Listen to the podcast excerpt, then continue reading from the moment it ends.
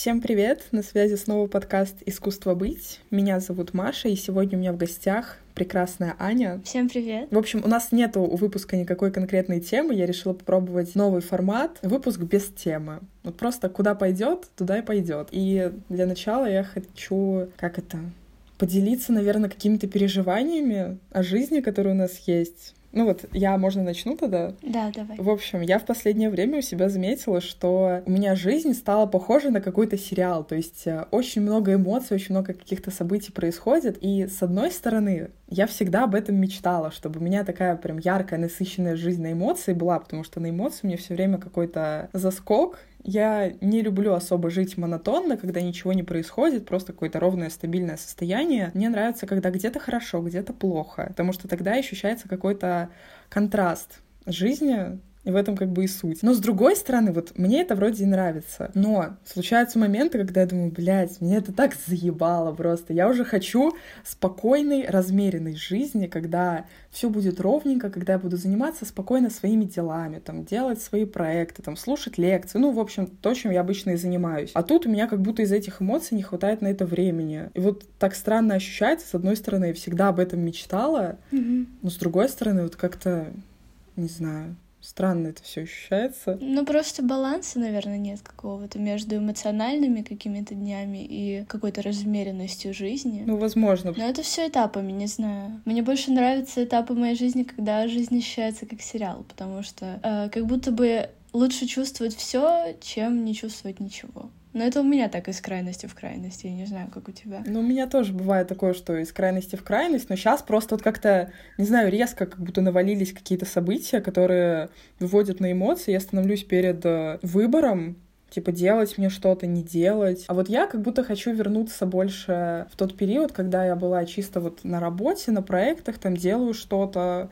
какое-то искусство создаю. Вот мне так нравится это выражение, что я создаю искусство. И я, правда, этим очень горю. Но при этом вот становятся на пути какие-то такие личностные взаимоотношения, которые мне тоже важны, чтобы ощущать себя хорошо, чтобы и дальше продолжать свою работу. Классно знаешь, что вот такие эмоциональные периоды, они нас подпитывают как человек, э, как людей искусства. Мы черпаем именно из этих ситуаций эмоции, какие-то mm-hmm. впечатления, а потом можем их передать, об этом рассказать, как-то воплотить. А у меня вот конкретно конкретно я все это вкладываю в видео, в какую-то картинку красивую.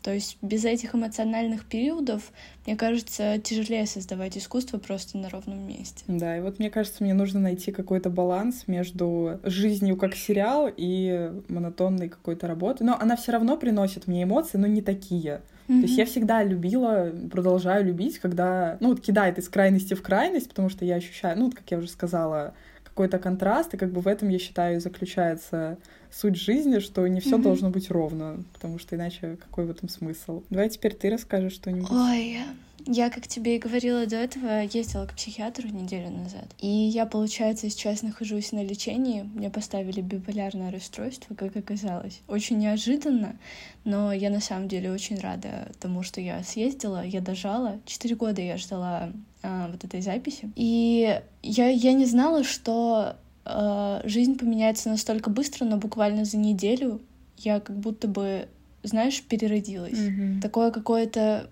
желание жить появилось внезапно, столько энергии, и у меня был огромный страх перед этим.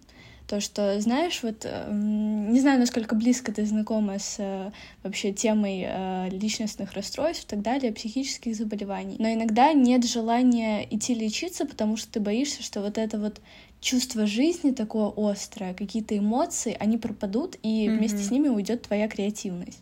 Да. То есть я боялась лечиться, потому что переживала, что на этом моя вот эта творческая жилка, такая тонкая душевная натура, она уйдет. Но я очень была приятно удивлена, когда поняла, что вот это творчество, креативность, они никуда не делись, а наоборот появилось только большое количество сил, чтобы воплощать все свои идеи. И это очень круто. Я сейчас... Я, правда, я не знаю, поскольку я первый раз вообще сталкиваюсь с лечением, я э, переживаю, что а вдруг я просто там зашла в манию, и на самом деле я не знаю, мне не становится лучше, я не лечусь, но я стараюсь как-то себя лишний раз не накручивать и просто наслаждаться моментом того, что у меня огромное количество сил. Я даже впервые там за сколько, за полгода пошла в спортзал, что для меня вообще немыслимо, mm-hmm. потому что я и спорт.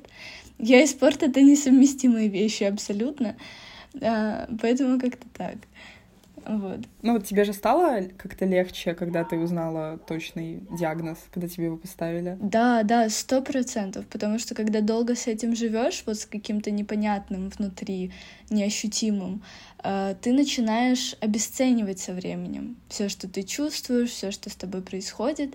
И я была уверена, что, ну, под конец, когда я уже ехала на прием, я была уверена, что все, я себе все придумала, сейчас ничего не будет, и я просто там, не знаю, люблю позагоняться, вот эти еще приколы, э, депрессия в ноль, в ноль лет, знаешь, обесценивающие. Mm-hmm. И я не знаю, а когда я узнала, что я на самом деле ничего не придумала, и оно, ну, это не моя вина, что так происходит, а все как-то сто раз легче стало, как будто бы. Ну вот я обычно, ну, я не сталкивалась с подобными, типа, там, психическими заболеваниями. По своему опыту скажу, что когда... Ну вот бывают такие периоды, когда что-то ты там много себе думаешь, накручиваешь, но при этом не понимаешь, к чему это все ведет.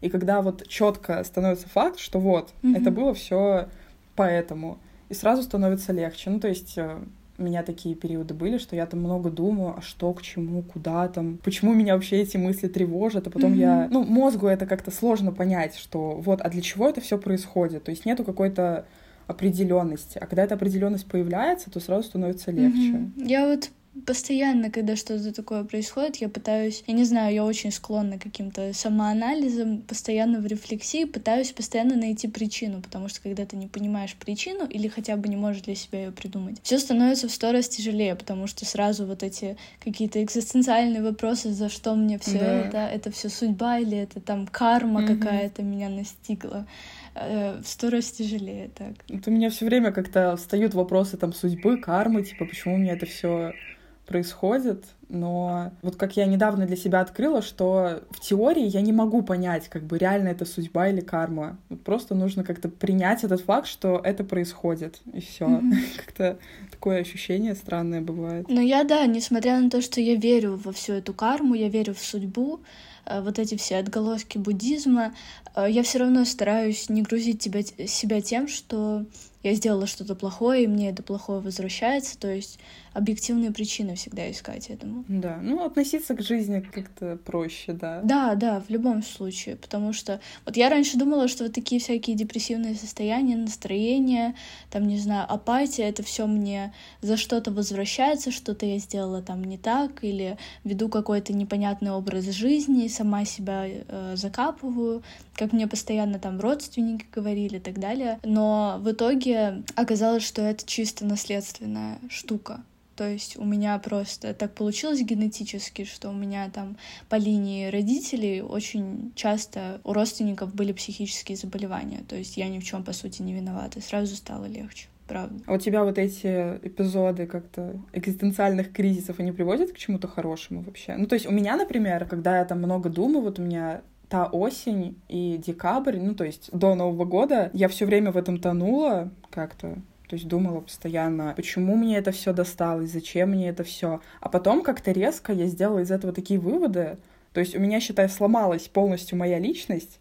И благодаря вот этим раздумьям я, считай, выстраивала ее заново. И потом это уже на материю перешло и начала делать какие-то действия. То есть лично у меня такой период, ну, я не назову это депрессией, но что-то вот подобное такое апатичное состояние, оно мне как-то ну, да, по- да. помогло познать себя. Вот у тебя было такое? Да, обычно после таких периодов, э, не знаю, ты либо... Ну, у меня бывает два состояния, да. Чаще всего это то, что, вот как ты говоришь, разлом личности, я просто как будто бы оставляю позади все, что со мной происходило, и знаешь, как будто бы пытаюсь создать все с чистого листа, как будто бы обнулить все вот эти страдания или там переживания какие-то и начать все как будто бы заново. Не знаю. Это очень часто прослеживается и на моем творчестве. Вот когда я не вела еще YouTube канал, не вела э, там TikTok и так далее, у меня был чистый Инстаграм. И вот э, у меня постоянно менялась лента. У меня огромный архив в Инстаграме. И каждый раз это прослеживалось вот именно в стиле того, как я фотографирую вещи, как я снимаю видео, и каждый раз я удаляла все после вот таких периодов и начинала заново. То есть все... Э, я сначала не додумывалась архивировать, я сначала удаляла. Потом я додумалась кидать в архив, и каждые примерно два месяца, вот как можно проследить, у меня удаляется все, что я когда-либо выкладывала, весь контент, и начинается все заново. Вот как-то так я с этим боролась. Просто обнуляя все. Да, такое обнуление, но еще, знаешь, помогает э, прослеживать свои состояния. То есть даже если ты допустим, в архив свой заходишь, ты можешь прослеживать, вот когда это что менялось. Вот у меня есть свой личный там ДГ-канал, куда я свои мысли записываю, и мне интересно иногда перечитать, как бы, а что я думала вот, допустим, год назад, и посмотреть, как это все меняется. Mm-hmm. То есть мне всего-то сколько, 17 лет. То есть я расту, и я понимаю, что это будет происходить вечно. То есть все время будет там что-то меняться, да, такое происходит? А, я недавно просто затрагивала эту тему с парнем. А, он меня похвалил за то, что вот я решилась на YouTube канал и веду, по сути, свой видеодневник, и там, допустим, во взрослом возрасте, в старости я смогу все это пересмотреть и быть благодарной себе. В этом плане действительно классно, если есть цифровой или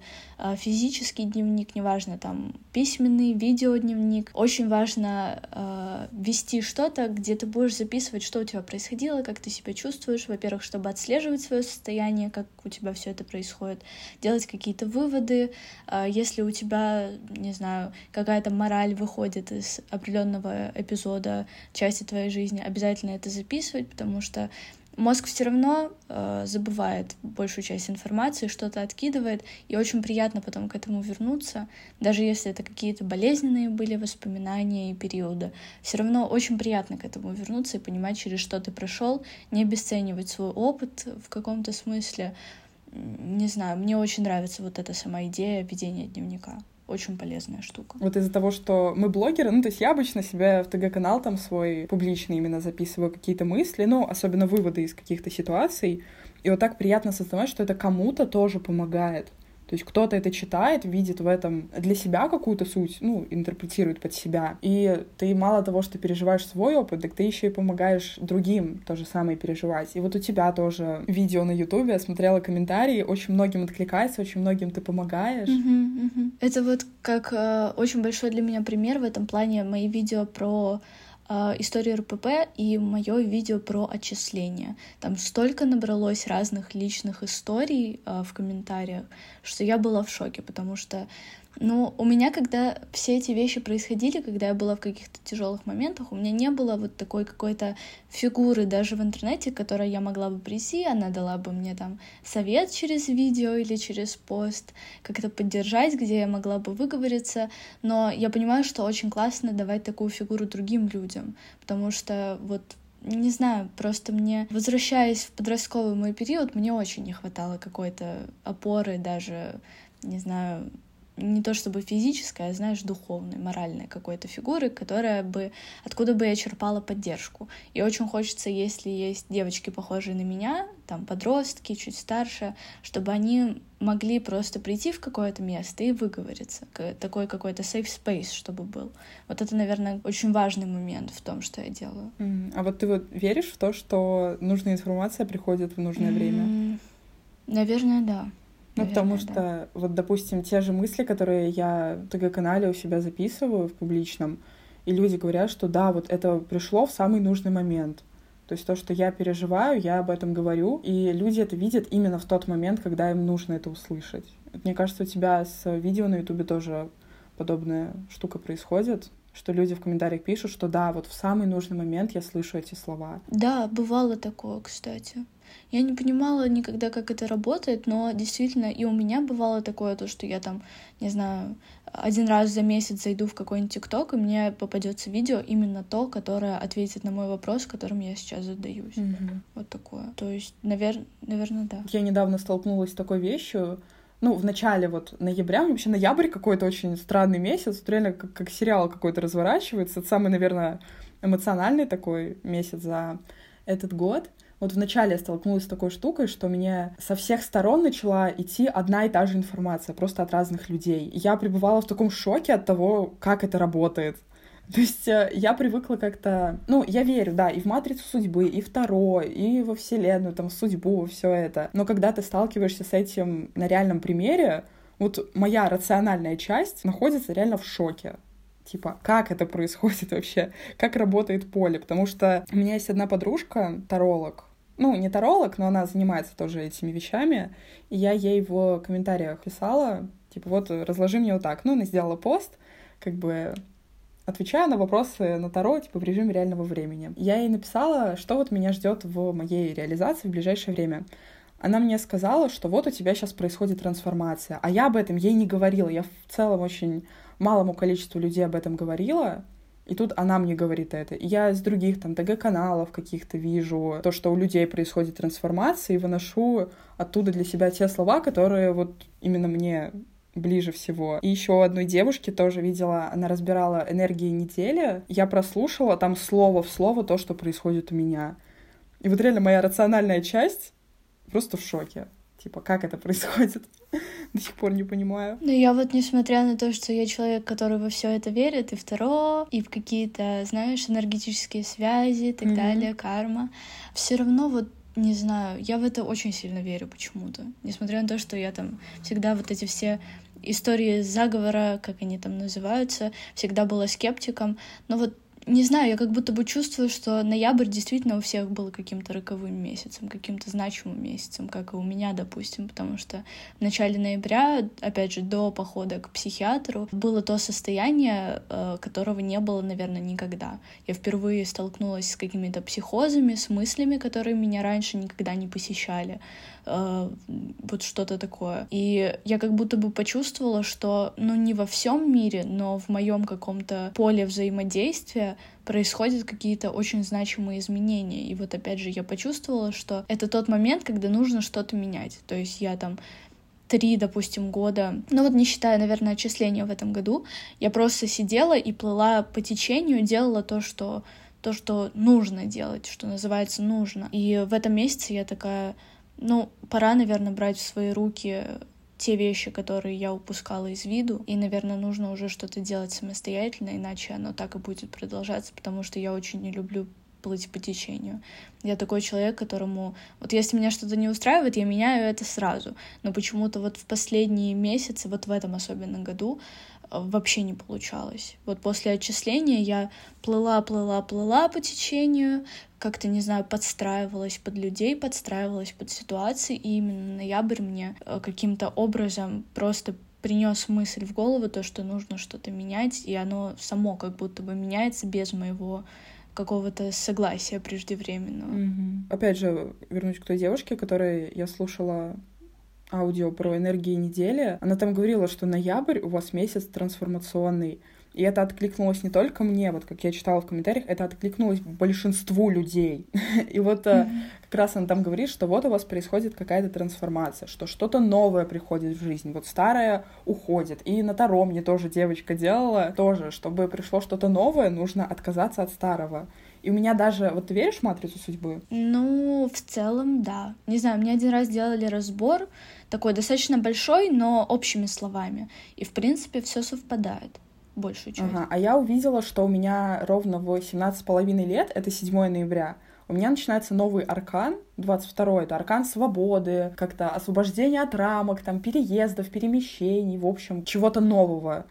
И у меня это так совпало, что вот мне буквально говорят эти слова, я вижу в матрице у меня ровно то же самое. Я об этом писала у себя в ТГ-канале, но я хочу сейчас сказать еще здесь. Реально вот все так совпадает. Mm-hmm. Я не могу как-то этого осознать. То есть как бы я в это верю, но при этом, когда видишь это на наглядном примере, что вот у меня прямо сейчас это в жизни происходит, причем события как-то подстроились специально так, что именно в начале ноября у меня вот определенный там момент в жизни произошел, из-за чего все так дальше и развивается. И это странно, да. И еще по поводу того, что плыть по течению, тоже хочу сказать. Я раньше была человеком, который реально вот жил по интуиции, вот плыла по течению, как бы куда унесет, а, туда и надо но при этом это порождает распыление какого-то внимания, то есть ты вроде хочешь ухватиться и за то, и за то, то есть тебя ведет э, совершенно разные вещи, и здесь важна, мне кажется, именно системность. Раньше я всегда отрицала, что какая системность, какая дисциплина,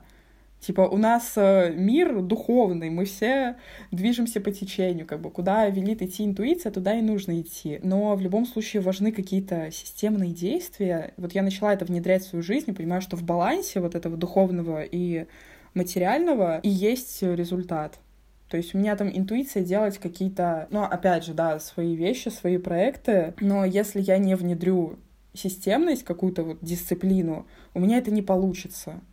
То есть импульс есть, но нужна именно воля, вот это, ну, опять же, дисциплина, да, чтобы это в жизнь воплотить. То есть как-то решение вот это внутреннее, что вот если я этого хочу, значит, я это сделаю. И здесь важно перейти вот эту черту, ну, перейти, короче, из мысли в действие. Вот я об этом тоже на подкасте много говорила, вроде в прошлом выпуске мы тоже с Лизой об этом говорили, что плыть можно бесконечно, но если ты не перешагиваешь через себя и не начинаешь что-то делать, то это никуда не приведет. Слушай, да, ты как будто бы сейчас подытожила мои мысли за последние три дня.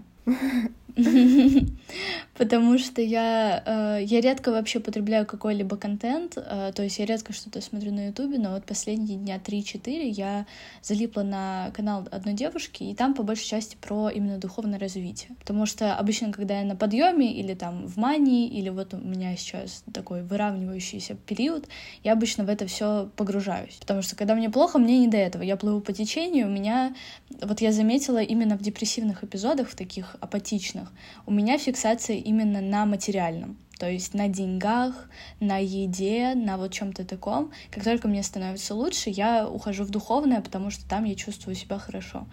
И вот очень важная вот эта мысль про баланс, потому что, несмотря на то, что у меня сейчас весь фокус на духовном, я понимаю, что я это духовное могу как будто бы дать расцвести этому духовному только через какие-то э, практики рутинные, именно материальные, то есть через медитацию, через спорт, потому что во время спорта очень много гормонов э, выделяется, как эндорфин и так далее. Я почему-то неосознанно последнюю неделю питаюсь э, по большей части растительной пищей, вот, вот такое, что меня подпитывает изнутри, я чувствую себя от этого хорошо. Вот действительно вот этот баланс, это, наверное, ключ к успеху какому-то, к ментальному именно счастью, если это можно так ну назвать. Ну да. У меня в прошлом году был фокус только на духовном, ну, вот, как я уже сказала, да, я думала, что нужно идти только по интуиции, и у меня были какие-то идеи вот даже начать там делать подкаст. Но я к этому не могла прийти, потому что у меня фокус на духовном. А вот э, с этого года, когда я решила взять себя в руки, когда мне просто вот опять же, та девочка, которая на Таро гадала, подсветила мне, что вот у тебя есть потенциал делать подкаст, вот сейчас самое время. Я сочла это за знак и правда начала это делать, и тогда я обрелся баланс духовного и материального. То есть духовное — это то, что я, в принципе, вот говорю, да, о чем, какие темы в подкасте обсуждаю, но при этом я все свои мысли выделяю на материю, что люди могут это послушать. Mm-hmm. И отсюда и родился тоже вот э, мой проект, где я э, делаю какие-то штуки свои, ну вот мы с моей подругой на дизайне дизайнер, я даю какие-то свои смыслы, ну, сейчас я это называю, создаю искусство, да, потому что какие-то смыслы через э, вот э, символы я воплощаю в материальный вид, то есть в виде картинок, которые люди могут увидеть. И в чем суть искусства, что это не познается мозгом, то есть это не какая-то информация, которую тебе дают в лоб, ну, допустим, в виде текста, хотя и текст может быть тоже разный, вот на примере литературы тоже как часть искусства, что через обычные слова вот что-то трогает за душу. И у меня как раз тоже такое происходит, какие-то свои смыслы, то, что я вкладываю, в принципе, во все свои проекты, через материальное воплощение, то есть через дизайн, картинки, я могу это донести до других людей и они всегда считывают эти смыслы. То есть это не просто красивая картинка, а вот от нее прям веет таким чувством, что что-то туда заложено. Это вот тоже про баланс духовного и материального, что не, нельзя уходить в крайность. Вот если только материальное, то ты будешь страдать на уровне состояния своего, там все время будешь выгорать, там все дела. А если уходить чисто в духовное, то ничего не будет двигаться на материи. Поэтому баланс обязательно во всем важен. Вот сто процентов. Вот как ты говоришь про а, материальное, как про текст, про слова, я несколько раз слышала даже от своих близких знакомых про то, что вот у тебя столько подписчиков, хотя По сути, это просто эстетичные видео, где ты просто живешь, эстетичные фотографии и ничего более, никаких там, по сути, никакой нагрузки информационной ты не несешь, то есть ни научпоп и так далее, ты ничего не рассказываешь, при этом твоя аудитория только растет. И суть именно в том, что ты передаешь образы и эмоции иногда даже не проговаривая их. Mm-hmm. И люди, которые в этом заинтересованы, они считывают твои эмоции, считывают атмосферу, которую ты хочешь передать, а считывают твое состояние и находят в этом какую-то поддержку. То есть вот это материальное даже э, в искусстве, оно все равно всегда о духовном. Всегда. Просто вот это материальное, как слова, фотографии, видео, это как будто бы просто логистика, способ передать от одного человека к другому. А все, все остальное, все смыслы, все мотивы — это всегда о духовном, о нашем внутреннем каком-то состоянии. Ну что же, на этом все. У нас получился прекрасный диалог. Мне с тобой было очень приятно пообщаться. Мы как-то словили такой контакт, mm-hmm. очень хорошо развили тему, хотя как таковой ее и не было. Вот, поэтому все обязательно подписывайтесь на Аню, все ссылки на соцсети оставлю в описании. Подписывайтесь на мой подкаст, слушайте другие выпуски. И все. Всем пока. Всем пока.